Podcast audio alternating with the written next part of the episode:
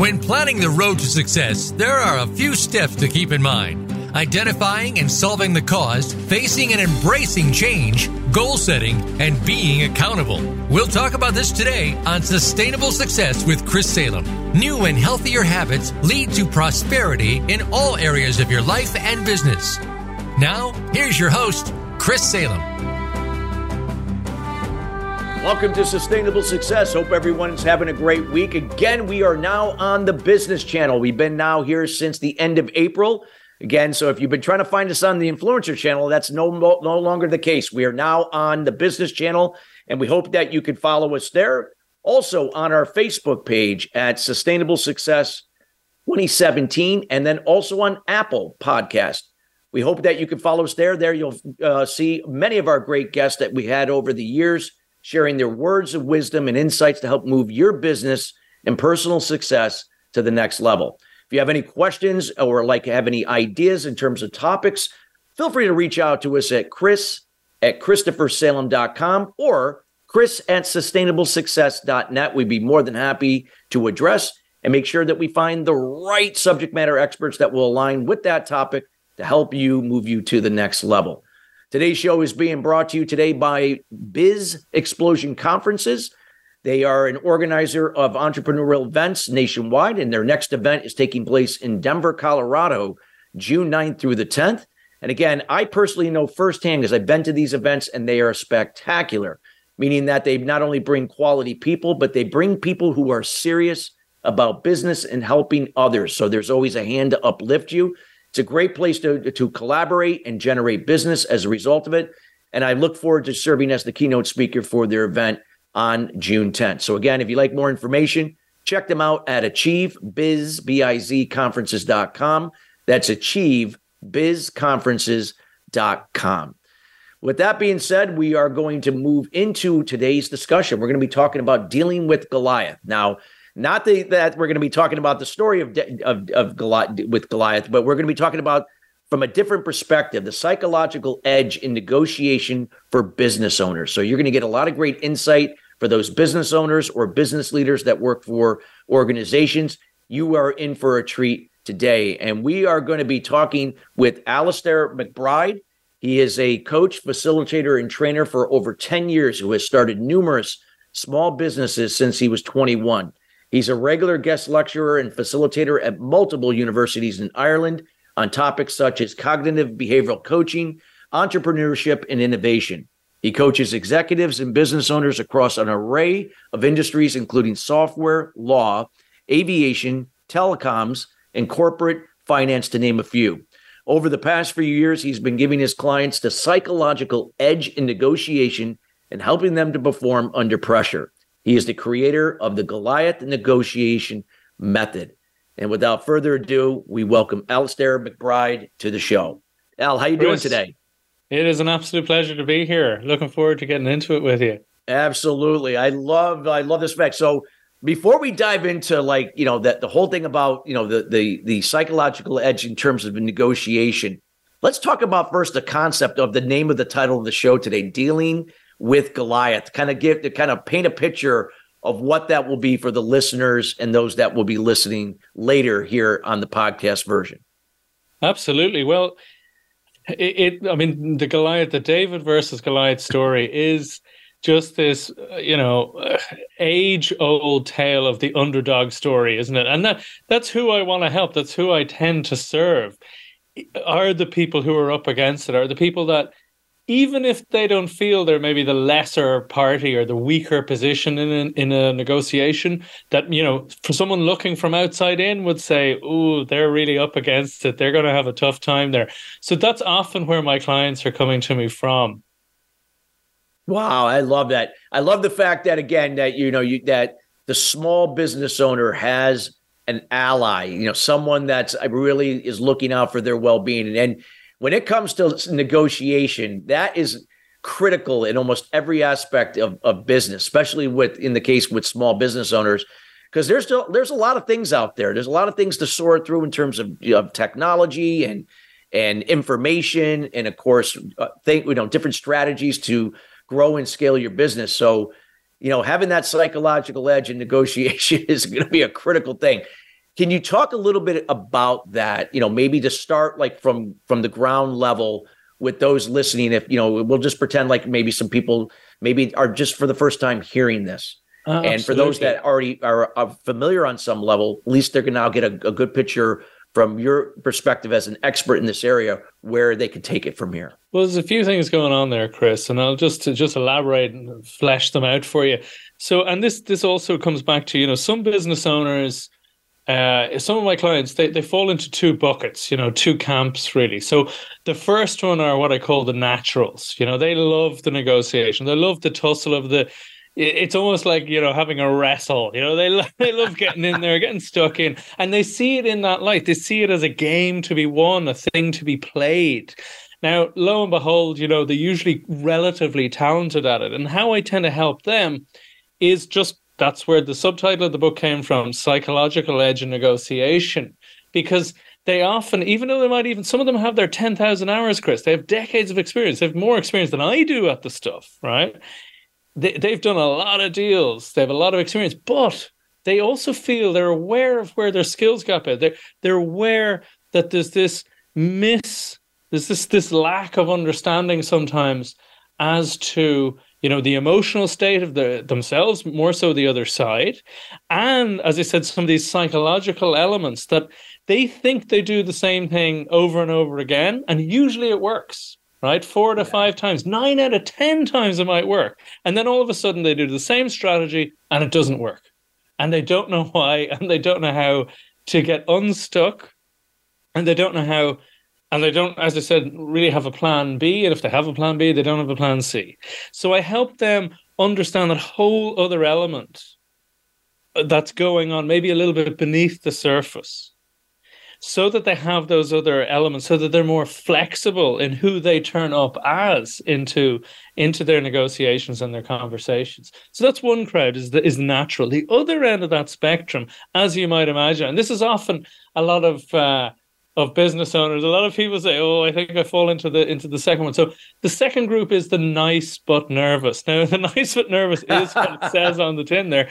I love nice these different nervous. categories. I love it. Uh, absolutely, and they're nice but nervous because they want to. You know, they they're about the relationship. You know, these are the sort of people that are. You know, they're, they're less task focused, more relationship focused, maybe. All right, or even if they're quite task focused, when they're getting into this, they have a lot on the line. They're what you might even call emotionally compromised. Now, the thing about this is, Chris, and they usually dislike the they don't see negotiation as a game they see it as a highly stressful unpleasant thing they have to get through.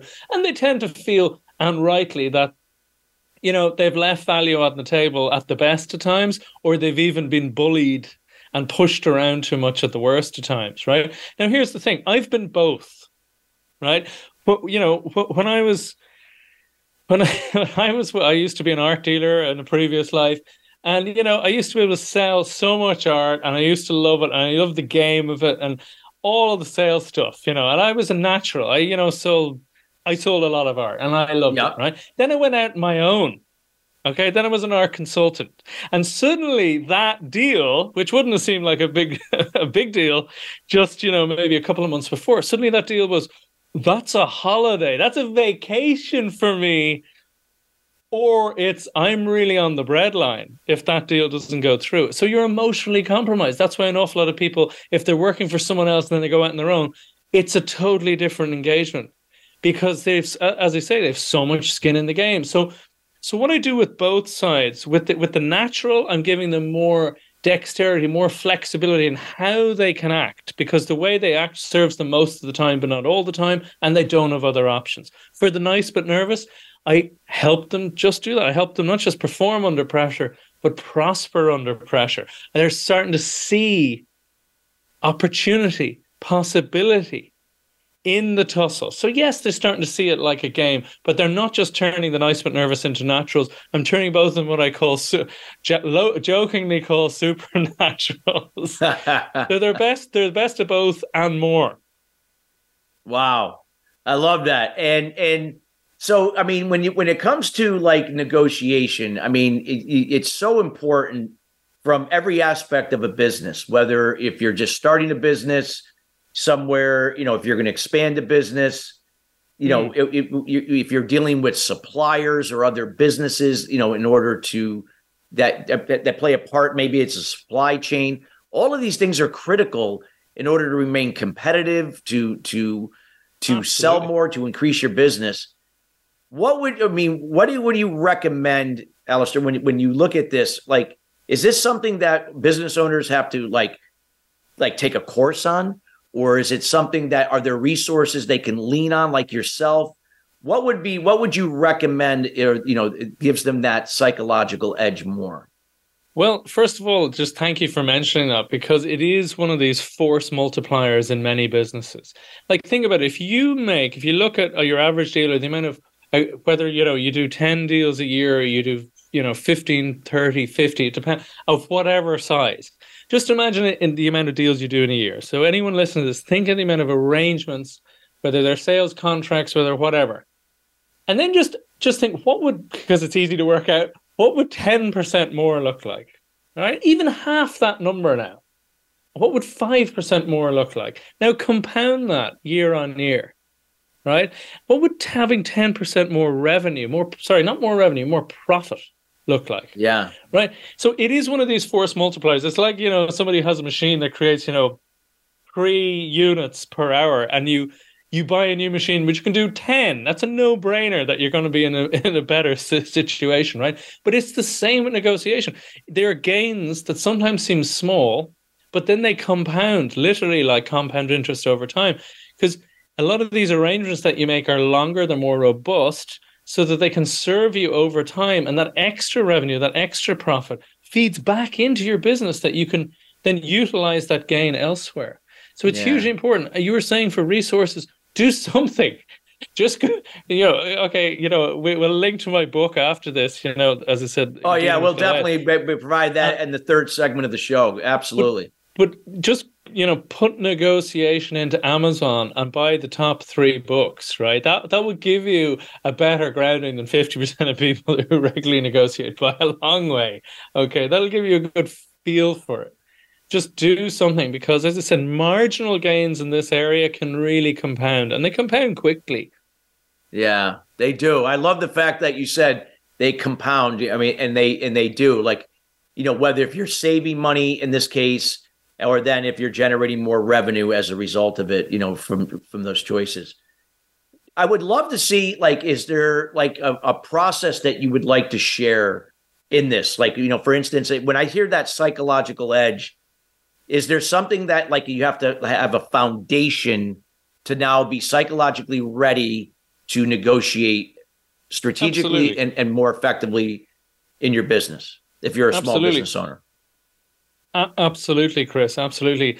I mean, look, there is, you know, in my system, as I said, there is a number of steps in the model that I work people through so that they're very dynamically prepared for negotiation. But I suppose the, the first thing to get emotionally prepared is to start with the principle that and and Chris Voss. A lot of people have read Chris Voss's book, oh, Never yes. Split the Difference, and it's a love. It's a brilliant. It's a brilliant book. He's a very talented, uh, talented speaker and thinker and doer of negotiation. So definitely recommend that as a, as a talking point. But one of the things he talks about in an interview I heard there last year, and it sounds nearly metaphysical, is he said the universe. You have to believe the universe has your back. And this is kind of profound because you think what? Where does that come from? You need to believe that the universe has got your back. Why? Because you have to, it, comes from what's called the expectation effect. You essentially don't get what you deserve. You don't get what you need. You get what you deep down expect. And this is absolutely crucial. It's been proven through literally thousands of different psychological studies on everything from luck to how the body processes food is based on expectation, not on the reality of what's actually going on, but on your expectation. So if you're the person who thinks, oh, I'm not a very good negotiator, or negotiation is highly unpleasant, or it's this or it's that, that doesn't serve you, you're largely going to get that. So it might go well for a while, and then you go, oh, well, you know, I knew that would kind of happen. No, no, no. So as Chris said, you know, you got to, that the universe has got to have your back that when you have that approach, When you have that, and this is the whole priming. This is your whole almost trajectory of seeing. This is how you're you're primed yourself in there. That obstacles aren't obstacles; they're opportunities. Setbacks aren't setbacks. They're other ways to reassess and go again. And when you have that approach, you are and uh, you know, I know you asked for a process there, but this is the most important principle, Chris. If people can get their heads around it, and indeed their gut around it, right, that they have to just yes, you've had unpleasant experiences with the negotiation in the past, but start to believe that you are on the trajectory of being better, getting better, and becoming a great negotiator. That is that is probably the key factor. Uh, because very quickly, you know, this when I wrote, you know, the the dealing with Goliath psychological edge and negotiation is because people would say, you know, oh, you know, you have to be able to manage your emotions. Right. But they wouldn't tell you how. Okay. yeah. And I'm like, well, that's what that's what coaching is all about. This is my background, is is the coaching. And I used to tr- I used to coach coaches on how to coach. Uh, in in you know university masters program, so I've, I've quite a bit of experience with this, and this is one of those key things that we need to just tap into all right. And the key principle is this it's not about doing, well, it is, but it's first about saying, be, do, have. So it's about the identity that you're adopting. That is everything that you're bringing to the table. That's how you're acting. That's how you're going to react, is choosing the version of you that turns up because we have all of these different types of negotiation. Who are you negotiating? With? Your counterpart. But first you're negotiating with yourself. Who which version of you is going to turn up? Right? Is it going to be the most competent one, the the agile, flexible one? Or who is it going to be? Is the one who's going to get beaten, the one who's going to get doesn't have a good experience with negotiation. So it's be do have. You you you're you're doing the behaviors, the actions, what you say, what you do, that flows from the identity that you adopt. Now, I know this might sound maybe a little bit highfalutin or a little bit high flying. Oh, not at all. But it's absolutely key because when you move into that, then you don't need to remember tricks and clever phrases or anything like that because you're flowing authentically from that That's best so self. All right. I know you're all about the authenticity. Chris. Oh, def- absolutely. And I love the way you talked about be, do, have, because I'm a big believer that if you don't, if you can't be it, then how can you do it differently? You have to be it. You can't put the cart before the horse, right? so absolutely. This is great, Alistair. I, I want to, we got to go to break here shortly, here in a, in a few, in about 10 seconds here. But I do want, this is going to be a great transition to what you're going to talk about uh, here in the second segment. If you're just joining us again, we're talking with Alistair McBride. We're talking about dealing with Goliath. Again, this is the psychological edge when it comes to negotiation for business owners. We encourage you to tune in here for the second segment. We'll be right back after the break.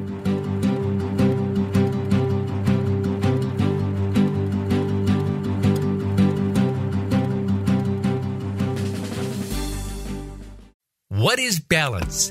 It's being true to your purpose and not being distracted by shiny objects, surrounding yourself with family and loved ones, nurturing your spirituality, maintaining healthy balance of emotional and physical wellness, and being present in the moment. Chris Salem creates awareness about unblocking mindset barriers for sales professionals, business leaders, entrepreneurs, and all types of people to have sustainable success at the next level. The solution evolves out of the problem or challenge. The issue is that many people and businesses manage the effect but do not address the root cause. You now have an opportunity to live your life and operate your business in the solution rather than the effect of your challenges. Schedule a time to chat about your goals and the person you desire to be by going to ChristopherSalem.com. We have group consulting calls, one on one, and other programs to assist you. It will be the best thing you do for yourself to see how sustainable success is possible for you in your life and business. Join us at the next level. Visit ChristopherSalem.com. When it comes to business, you'll find the experts here. Voice America Business Network.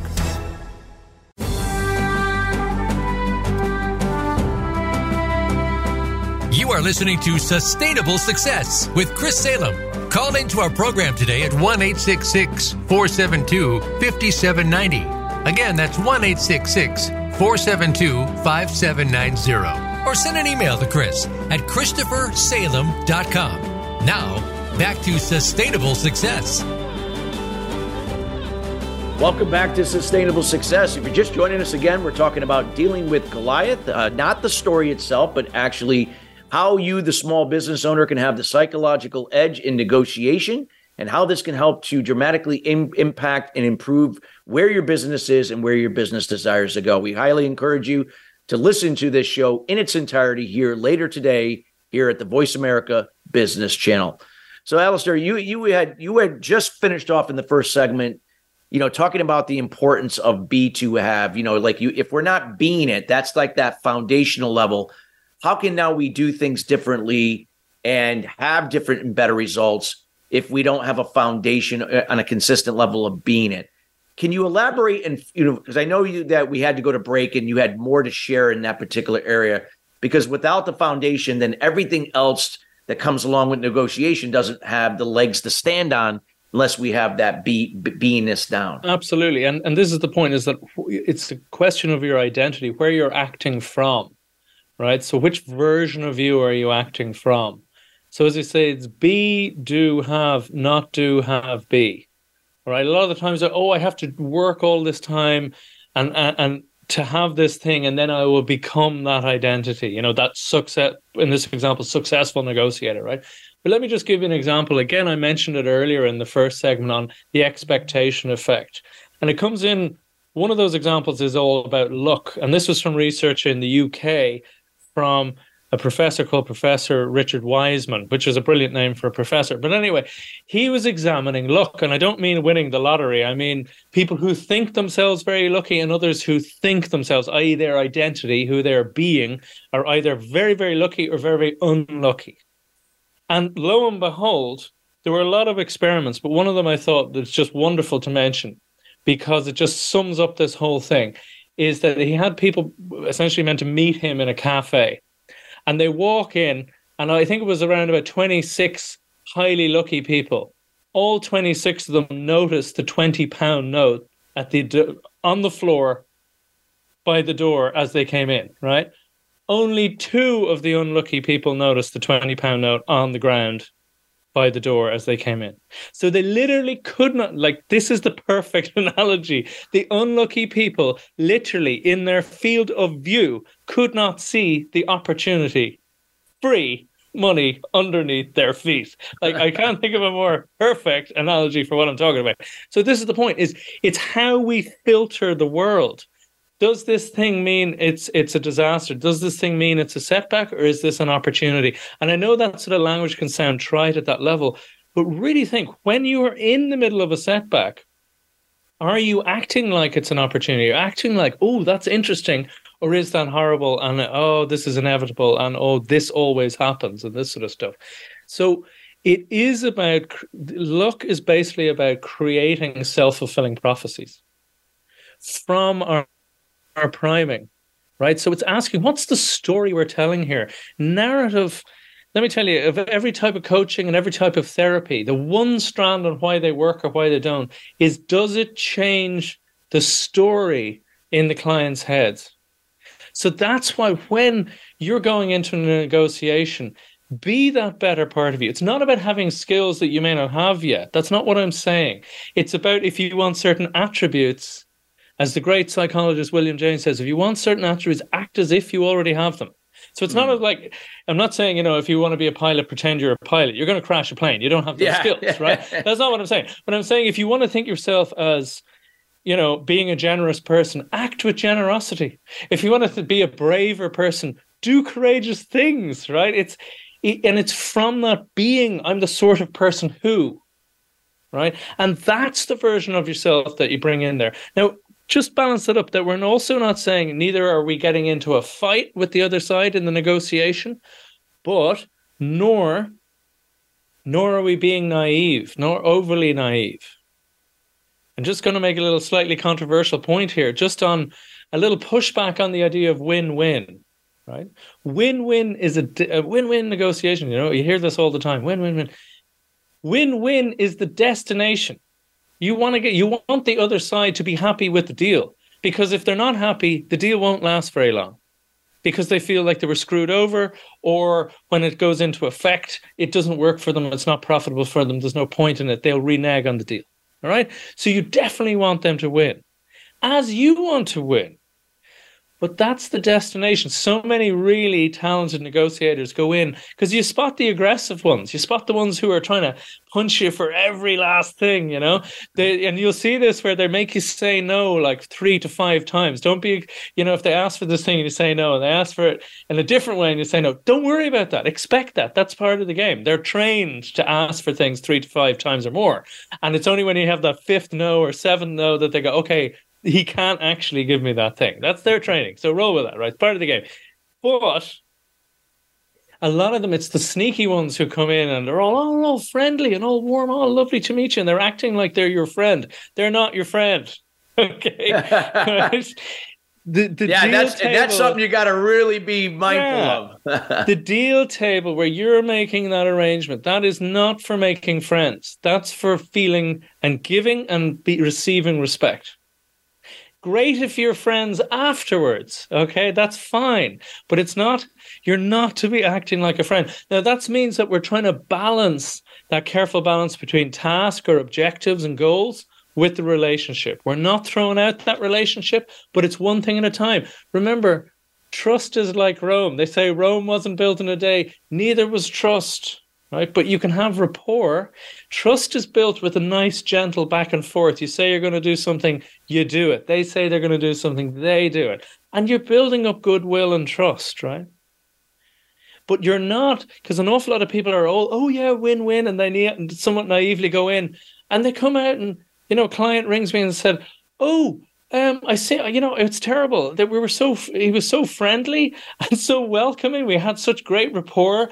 Uh, and then I realized afterwards that I'd given away half my concessions. I got nothing in return. Right. So this is what I'm talking about. We, we gotta not be naive, but ascribe positive intent, but see it as that game that there's a cut and thrust, there are maneuvers, and see those moves and take them not uh, you know, try not to be offended by them, but see them as part of the game. That they're testing you, they're playing, they're seeing, you know, what do you know, what do you not know, what will you fall for, what won't you fall for, right? And it's by playing that game, and that's big part of what you know more and more experience will teach you that you can gain that expertise to not fall into some of those traps. Because when you're able to maneuver your way through those, from that better sense of who you are as that identity of the the more flexible, the dynamic negotiator, always learning, always humble. This is one of the great traits of the great negotiators. The best versus the rest, Chris. Let me tell you, the best negotiators, extremely clear on the destination, extremely flexible on how to get there. Oh, I like that because you have to you, like you said you have to be flexible. It, it can't be you're zeroing in on one thing you, you are setting yourself up for, for disappointment. Absolutely. And and think of this gameful mindset. It's something that and uh, think of you know people when you're playing a game. It could be tennis it could be football it could be whatever but think of video games. Why does someone play a, you know a level of a video game fail 320 times and yet they go a 321st time right? Because they think they can do it. Because it's exciting because it's interesting because they understand how they can maneuver. The setbacks aren't setbacks. They're learning curve right? They make the victory all the sweeter. So i'm suggesting that we we accept the same thing that we don't get too upset you know, when you're playing a video game, okay, you might get a bit emotional in the moment. You know, some people are very passionate about that sort of thing, but it's about leaning into that sense of play, right? That's where we're at our fierce. That's where we're at our most dynamic, where we can suddenly create different uh, options, different possibilities on the fly. Wow, that's great. I love what you shared there, and that was such such valuable information you know what uh, uh, uh, you know when it comes to negotiation you know the atmosphere that you're negotiating in you know that can vary right that could be you know could that be with in your office could that be in a boardroom could that be Absolutely. At, at, could maybe the other you know some, you know somebody you're negotiating with at their location Absolutely, what, can be. What can you share some insights to give the listeners that uh, those business owners the advantage there? Well, the first thing is to remember, and you might help me out with this. A little experiment here, Chris, right? Sure. Just think for a moment. Think back to your best teacher you ever had, or maybe best boss, right? But your best teacher. Does someone spring to mind? Somebody, hopefully, they were encouraging to you. Yeah, I would say, yeah, I had one I remember in Okay. ninth, uh, ninth grade. great, great, even even better. So, you know, think about how how would it feel like to be in their presence? It felt like I, I I I trusted them. Like it sometimes I had a hard time trusting authority figures. I love it. So you trusted them, and I bet you felt maybe respected. You felt encouraged, engaged, all these sort of things, right? Correct. Now, if I ask you to think of the worst teacher or boss you ever had, does someone spring to mind? Yeah, well, I got I got quite a few of those. Okay, there you go. And and usually it's the opposite, right? You I, I felt- was very yeah. I I didn't talk much. I I did the, the bare minimum. I And what did it feel like to be in their presence? What was the feeling? it was uh very. It can be very anxious because I felt I was walking on eggshells. Right. And how did they make you feel? You were anxious. What else? Yeah, just didn't feel I measured up. Absolutely. You felt small, you felt marginalized, you felt disrespected, probably you felt unimportant. And, and again, the opposite with the best teacher or the best boss, right? My point is this, Chris, can you remember maybe even more than one saying that either of those teachers said to you? You might have been in their class for hundreds of hours. Over a year, over more than a year. I you you're right. I one I tended to remember more to people I trusted because my my sensory acuity and my active listening was was elevated. Exactly. And this is the thing is that in those, let's call it 100 hours with each teacher, right? Or 500 hours, whatever, 100 hours. We only remember a handful of things they said. Maybe from the good teacher, there were these pearls of wisdom or something, right? Or sayings that they had, little mantras. And that's why it went into your head because it was very valuable and they repeated it, right? But out of the maybe thousands or hundreds of hours and thousands of sentences they said, you only remember a tiny snippet. And this is the point. But you instantly remembered exactly how it felt like to be in their presence when I asked you. I asked the same of my 75 year old dad, and he was just like you, back, uh, you know, ninth grade. And he was, oh, I hated that guy. Oh my God. Right. And this is the point emotion is memory. People don't remember what you said. They remember very little of what they do, but they always remember what it felt like to mm-hmm. be in their presence. Right. This is the importance. You know this. The key keynote speaker. Two days later, they can't remember five percent of the things that they said, but they remember if they liked you or not. Right? Am Well, they re- yeah they remember the emotion they felt. Exactly, exactly. And so this is why it's so important to again, just like you're priming who you are going in to that negotiation, you're also then by definition setting the atmosphere of that. That you're going to be in there for the game, that you're going to be dynamic, you're going to be getting the best out of them as well as the best out of yourself. You're not trying to beat them as such, you're trying to turn them from an adversary into more of an ally That you're able to actually talk about okay what's your destination so instead of going quick tip some people go way too quickly particularly if they're in kind of more of a sales slash negotiation role which a lot of people are as business owners right they go way too quickly to actually the the, the bargaining shall we say or they go into trying to convince oh my thing does this and it does this even if they're talking about benefits or features. We don't talk about features, but even if they're smart enough to talk about benefits over features, right?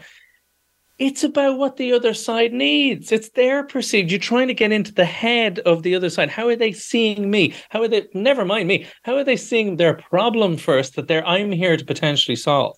That's always the first step. Trying to see the pictures.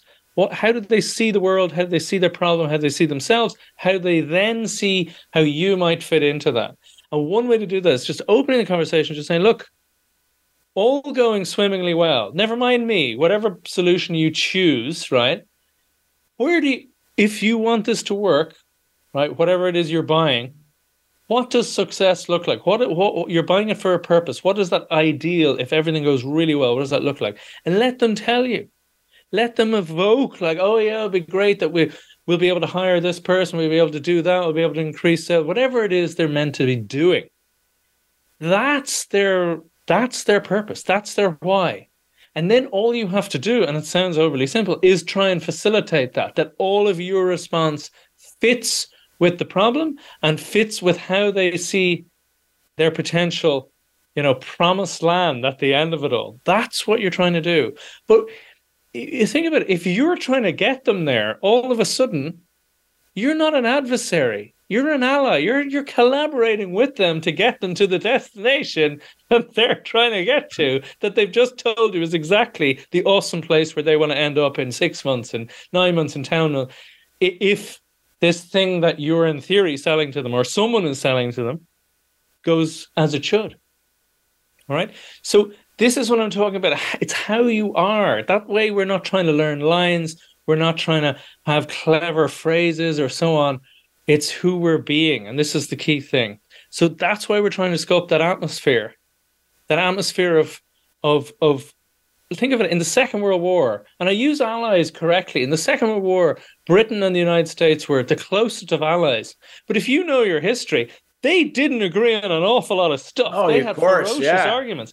And that's the beauty. But it was what we call task conflict not relationship conflict. And this is where the best of teams, and again, negotiating at an internal level with your team, with your own people that maybe you have to report to. Most of the people I work with, you know, are business owners, but otherwise, sometimes, you know, they're equity holders. They have skin in the game. Yeah. Right. But it's about remaining on the task and not falling down into the relationship.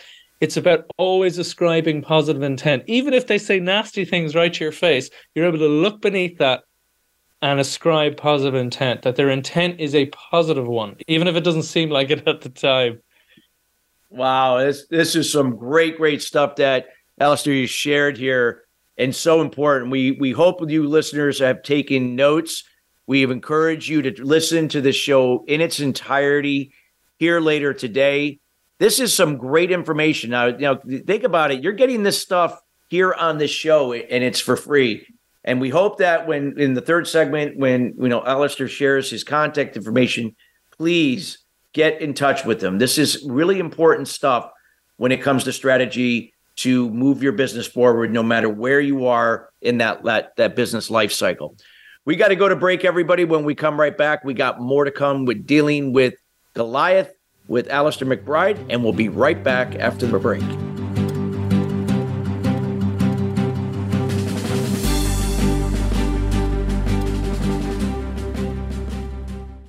What is balance? It's being true to your purpose and not being distracted by shiny objects, surrounding yourself with family and loved ones, nurturing your spirituality, maintaining healthy balance of emotional and physical wellness, and being present in the moment. Chris Salem creates awareness about unblocking mindset barriers for sales professionals, business leaders, entrepreneurs, and all types of people to have sustainable success at the next level. The solution evolves out of the problem or challenge.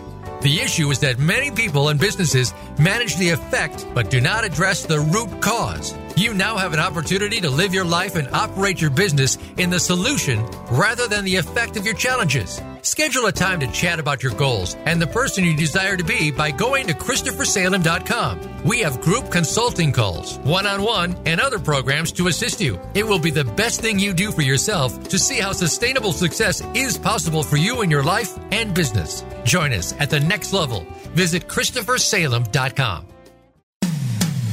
When it comes to business, you'll find the experts here. Voice America Business Network.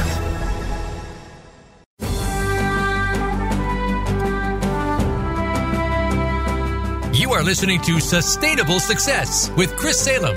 Call into our program today at 1 472 5790. Again, that's 1 472 5790. Or send an email to Chris at ChristopherSalem.com. Now, back to Sustainable Success. Welcome back to Sustainable Success. Again, we're here with Alistair McBride. We're talking about dealing with Goliath, the psychological edge here in negotiations for business owners. You know, we had left off, you had given some really golden nuggets in, in the second uh, segment of the show, Alistair. You know, talk about, you have these three principles I would love you to share. And I know one of them is, pertains to where we left off from the last segment. If you could kind of lead with that into Absolutely. the other principles. That would be fabulous Absolutely. for the so audience. we were we were just talking about that task conflict versus relationship conflict. This is where you're able to have robust disagreements back and forth. Because remember, a lot of these nice but nervous, a lot of people are, are literally nervous to push back too hard because they're they fear causing offense. And remember, better negotiators again prime this. Right, they will act offended when they're not. They're just playing the game, right? Now, maybe they are offended, but it doesn't matter. So this this is as I said, we got a one way to stick into that area is always ascribing positive intent. So we're keeping it on that task conflict. We're not making it personal. All right. So this response this relates to one of my uh, three key principles. So these are these three key key principles are really things that are often either misunderstood or or often overlooked, shall we say? And I think they're of critical importance. And one of them is what I call think like a shrink right? I could say think like a coach, but it doesn't rhyme as well, right? But think like a shrink. So how does a shrink or, or a therapist think, right? Because they might be sitting there with their client, and their client could turn to them and say, "Oh, you're just taking money off me every week. Screw you, buddy. You know you're ripping me off, and blah blah blah." Right? The therapist doesn't say, "Oh, get the hell out of my office, you," ah, you know. Okay, well, not after being a good therapist, they don't. They roll with it, right? So this is the point. I Think like a good therapist or a good coach, whatever emotion is flying at them, they're fully present, but emotionally non-reactive. Right? And I'll repeat that. Fully present so that you're fully there with them. You're not looking out the window, you're not distracted on your phone. That's a whole other series of ways to break rapport if if there ever was one, right? But remember, you're fully present but emotionally non-reactive. And I know there's a big point of yours, Chris, is that the difference between reacting versus responding. I mean, Bonding, correct. right? So it's the same thing that we're not, it's not that we're not emotional. We certainly can be, right?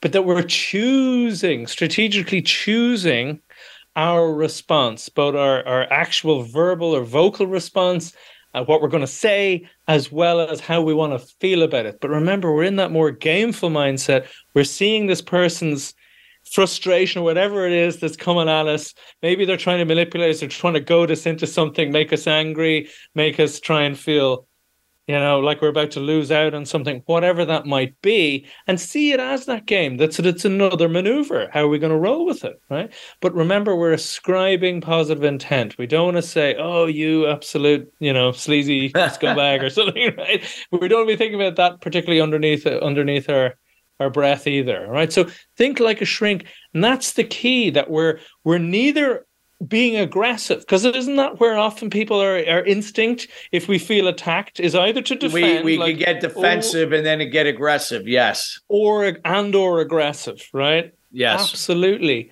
whereas actually sitting with some of this particularly if someone's getting frustrated with you guess what people half the time it's either a a gambit right if it's a really experienced negotiator but if it's somebody else that has a lot of skin in the game not necessarily you. It's the situation. You don't know what they've come in from. Maybe they've just had an argument with their spouse. Maybe the, the- you know their their kid is sick or something like this and they're worried about them. Maybe they've had you know some other deal or some other client has just cancelled on them right? You don't know is the point just because you're getting this reaction doesn't mean you're the cause of it and even if you are you can make amends you can you can roll with it all right? But again it all starts from not reacting but choosing our response. And that is a huge builder for rapport. If so if you're able to actually you know roll with someone when they got angry at you but you were cool and respectful and you know you just slid with it and you didn't judge them for it the amount of clients I've heard who go, "Oh, that person got really angry with me," and then they were re- quite apologetic the next time. They were, you know, "Oh, I'm really sorry," and "Oh, thanks for being cool about that. You really, you know, you dealt with that really well." It's a great trust builder, right? So either way, roll with it, okay? So that that's one of those key that's one of those key principles. I mean, there's a lot more there. Obviously, it's the tip of the iceberg on how to act like that. Because one of my clients summed it up to me, Chris. He said, Al, what you're actually doing here is you're coaching me on how to coach myself and the other side to a better relationship and a much better deal. okay, so and I thought he summed that up quite well. So I said, okay, that's you saying that, not me, but okay, that's fine. But one of my other uh, key principles, I think, Chris, is a lot of people think of a deal or the negotiation much like they, they think of a photograph, right? So if you have a photograph, whether it's on a phone or it's on a printout, you can turn it and look at it at all sorts of angles. You don't see any more. It's the same image. It's stuck there, right? It's a two-dimensional image. And that's how they see an awful lot of their, their deals, their negotiation, the potential there. I ask you, and think of this for a second.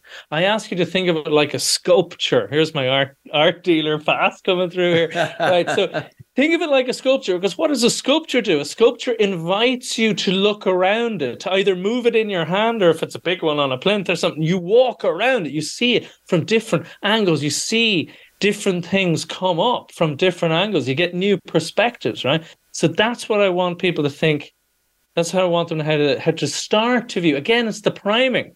Then you know you're smart enough, you're creative enough to actually start spotting opportunities. But when you sort of, it's not a photo, it's a sculpture. How, what might what might be here that I'm missing? What opportunity might be here that I'm missing? And then it, it goes back to one of Chris Voss's sayings again. Good old Chris Voss, where he says, you know, be careful uh, you know, being so focused on what you want that you won't accept something better. That's yeah. when you're thinking of it as a photograph. Because this is this is my objective. This is the thing I want. Yeah, but why do you want it? What's it to serve? What's it? What, what does that get you? Right. So this is the first thing. Is all about purpose. And when you have your purpose, then you have huge flexibility on how to get there. Yeah, you create more more lanes for opportunity.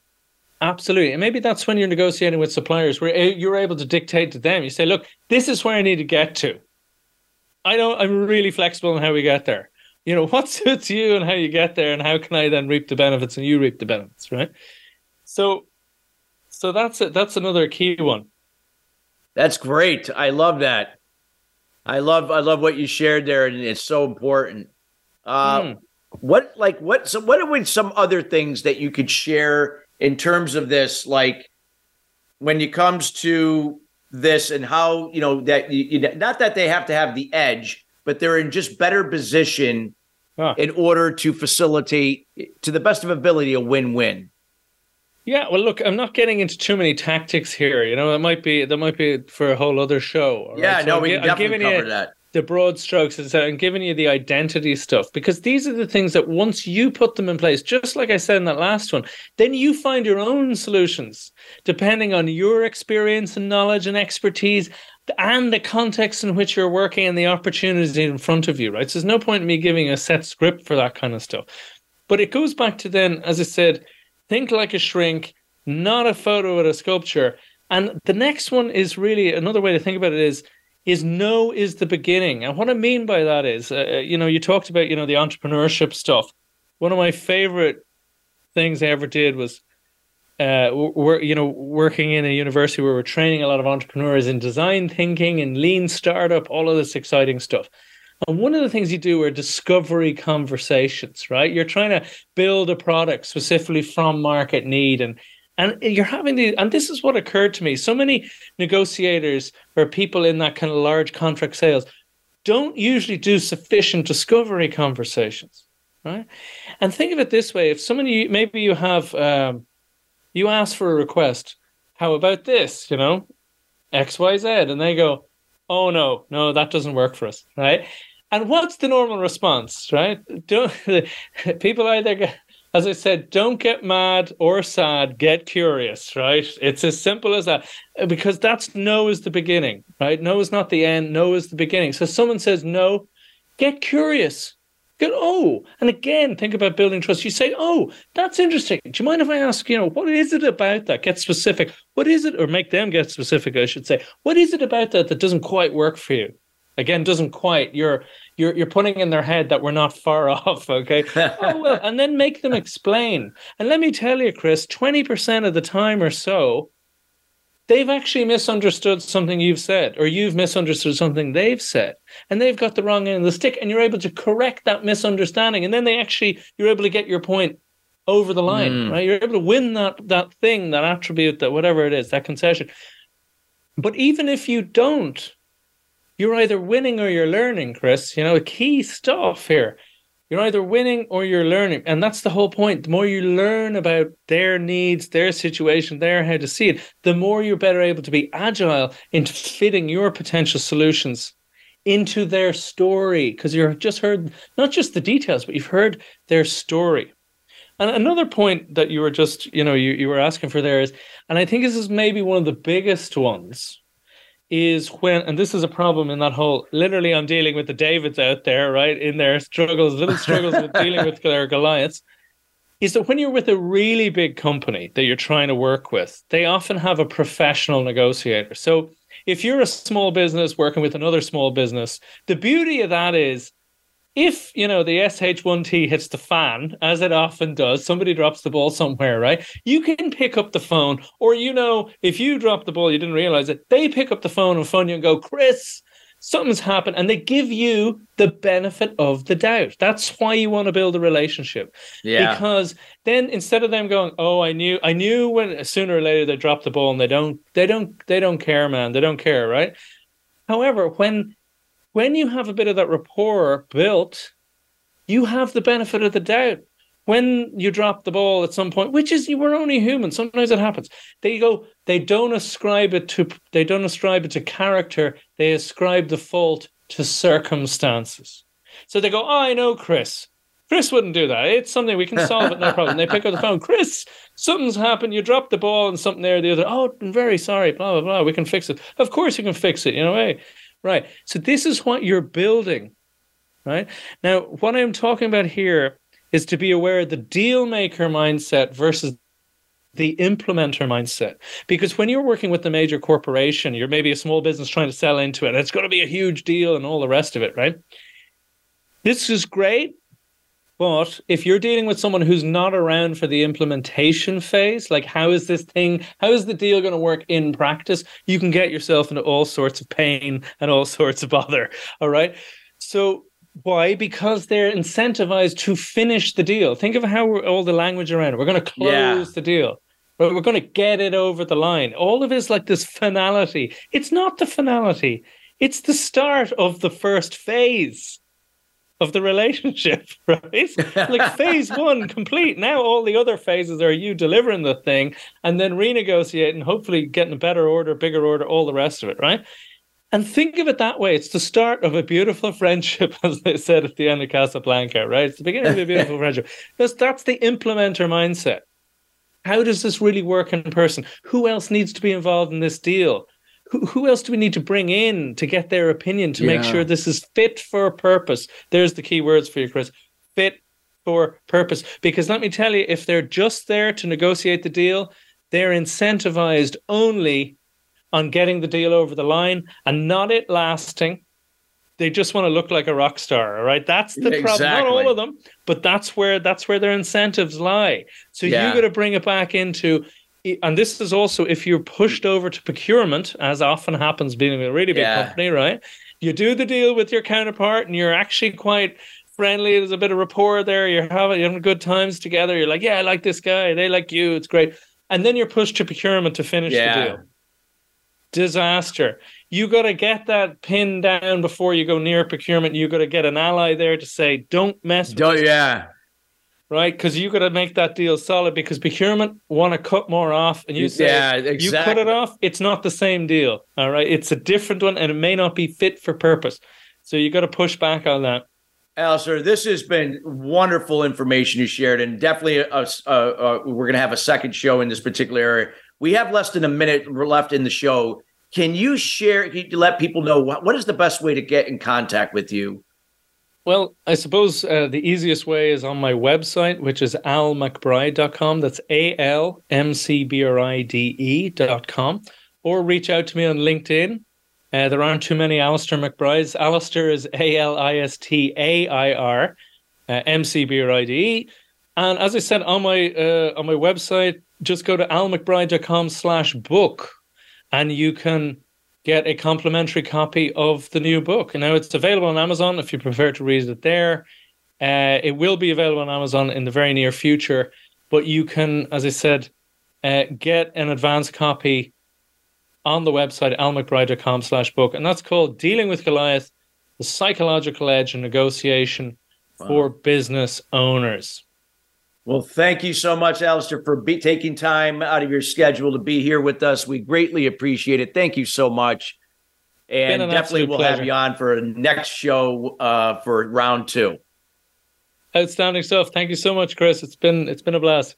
Thank you. And listeners, we want to thank you each and every week joining us here at Sustainable Success. Again, here on the business channel here with Voice America. We highly encourage you to reach out to Alistair Get, get out, get out the book, reach out and get to you know get some more information and insights on how he can help you in the negotiation uh, segment in terms of how to you know elevate your business. And again, uh, we highly encourage you you to do that. And again, this show will be available in its entirety here later today here at the Voice America Business Channel, also on Apple and our Facebook page at Sustainable Success 2017. Till then, everybody have a great rest of your week, and we'll see you next Thursday at 3 p.m. East Coast time, 12 noon Pacific Standard Time. Have a great one. Thank you for tuning into Sustainable Success. Be sure to join Chris Salem and his guests every Wednesday at 12 noon Pacific Time and 3 p.m. Eastern Time on the Voice America Business Channel. Have an incredible week.